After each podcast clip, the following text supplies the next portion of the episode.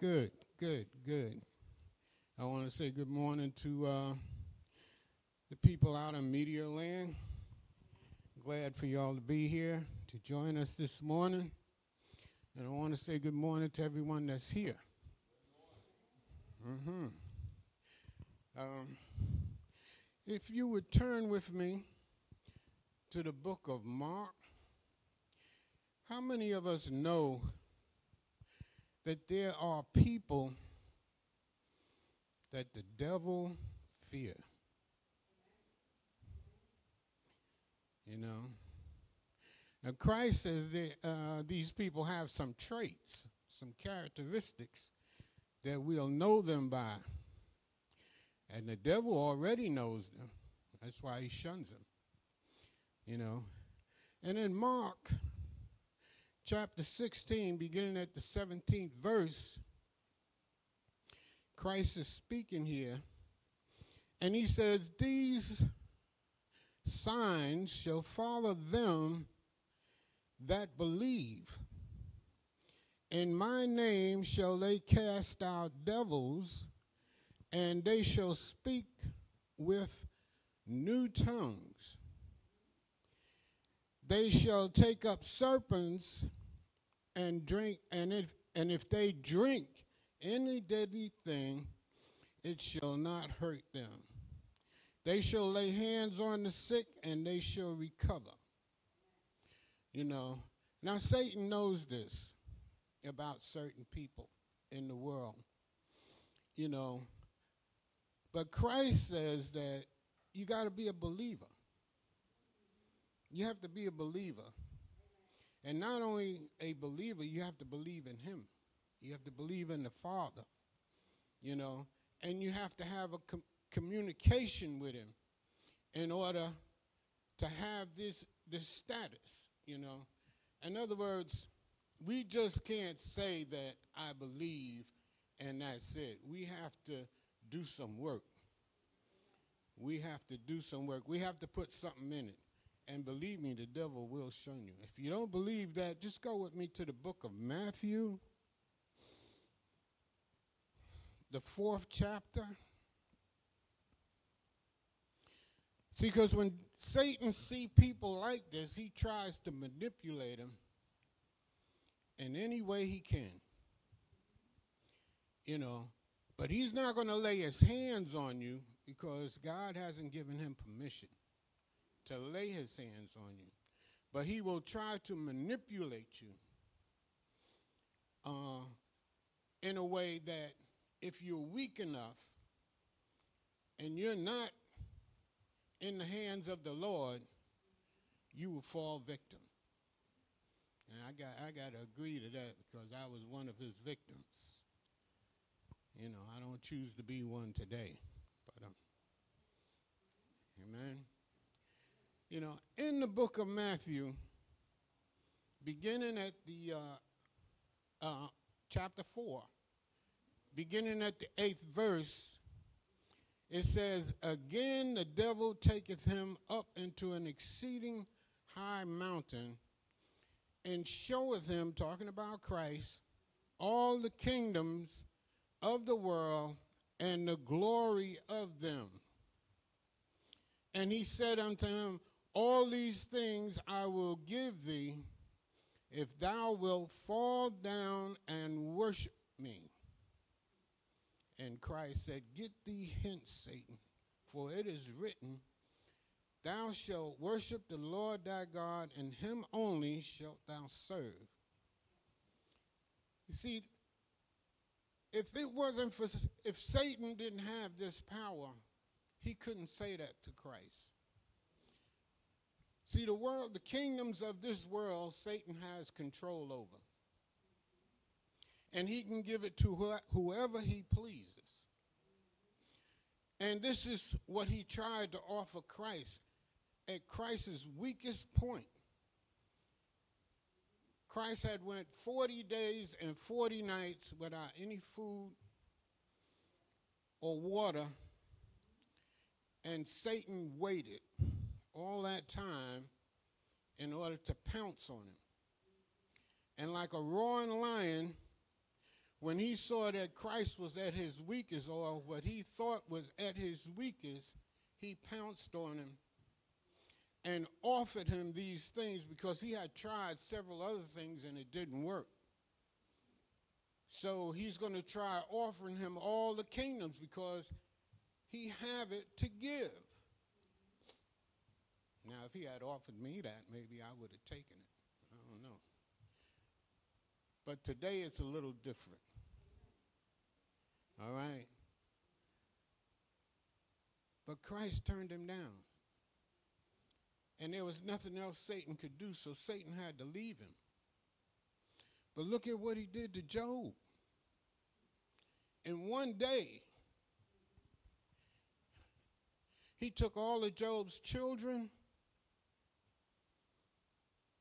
he took his wealth, and he took his health, all in one day to destroy this man, to get him to come over to him. You know, I don't think I could have taken that. I don't think I, I know I'm not strong enough to be able to stand the woes of the devil. He's a very powerful being on this planet.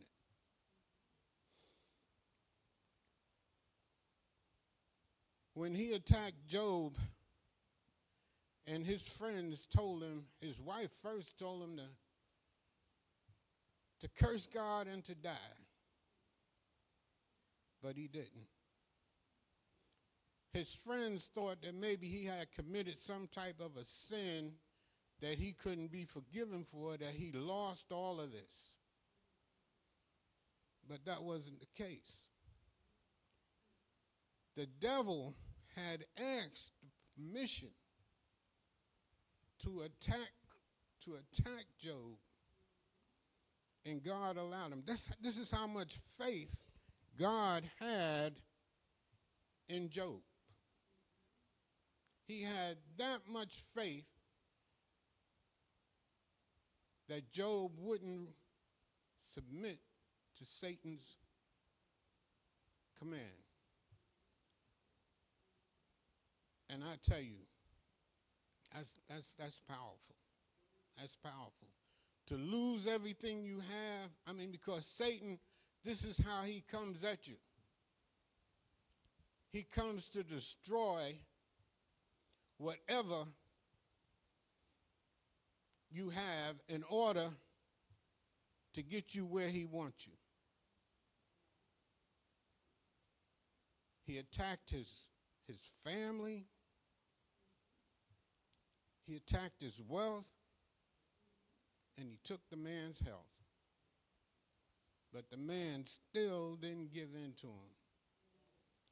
And you know, when he got through that, I don't know how long it took him to get through it, but God gave it all back to him and double, double the amount. He gave him double the amount. I don't know about you, but I just don't think I have that kind of strength. You know, I don't think I have that kind of strength to be able to stand. Now, I know the devil can come at you because he has came at me over my years, over the years. He has came and won. And won. You know, and I struggled with this man for years. But now I see him for who he really is. I see him for who he really is. And I don't give in to him. You know, um, in Timothy, I believe that's where I want to go. Second Timothy.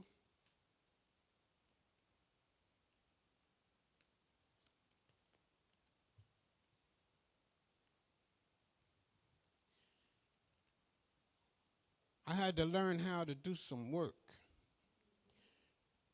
you know, in order to get to where I am now. You know, and it tells me in Timothy chapter 3, beginning at verse 16, it says, All scripture, I had to come to understand this, that all scripture is given by inspiration of God and is profitable for doctrine, for reproof, for correction. See, I had to be corrected in some things, you know, but I didn't know who to go for because I couldn't stand on my own. I could not stand on my own and expect this to happen overnight for me. I had to I had to go somewhere to find out about this kind of information to give me the strength to stand on today. And it was coming into the house of the Lord to where I began to hear what I needed to hear. And like in this scripture, it tells me that it's profitable for doctrine, for reproof and correction, because I needed a whole lot of correction. I needed instruction for righteousness. I had to learn how to turn my life around. That the man of God may be perfect, thoroughly furnished in all good works. See, I had to turn my life around so that I could be a better person. You know, I had to learn some things, but I had to go to school. And the school I came to was church. This is where I had to learn this at. I couldn't get this out on the streets because I got a whole bunch of stuff out there. Stuff you wouldn't even want to know. I learned a whole lot of things out there. But I had to learn how to turn all that around and let it go. I had to let it go. Mm-hmm. It wasn't easy. It wasn't easy. In Romans chapter 8,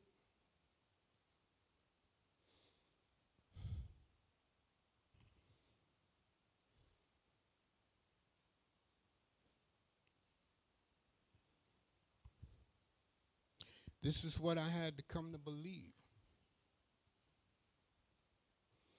Beginning at the 38th verse. For I am persuaded today, I am persuaded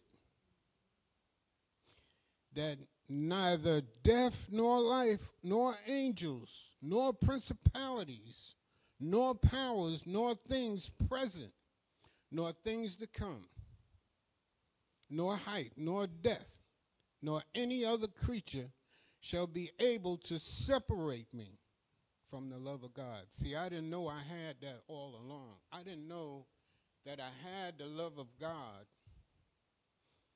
all my life. I didn't know that.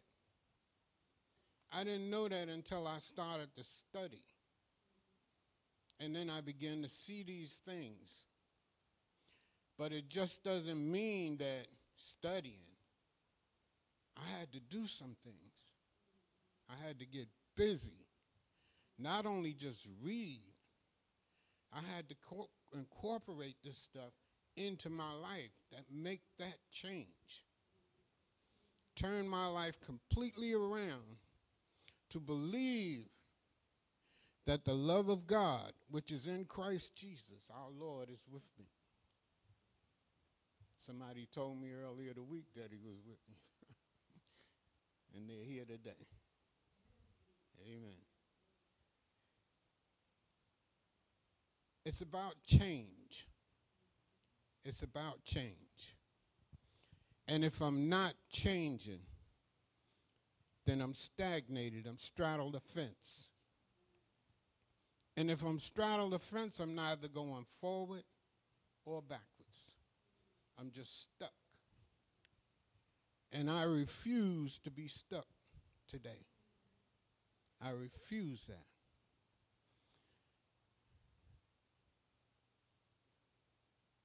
I'm going to skip over to Psalms 1 because this is what I had to get away from.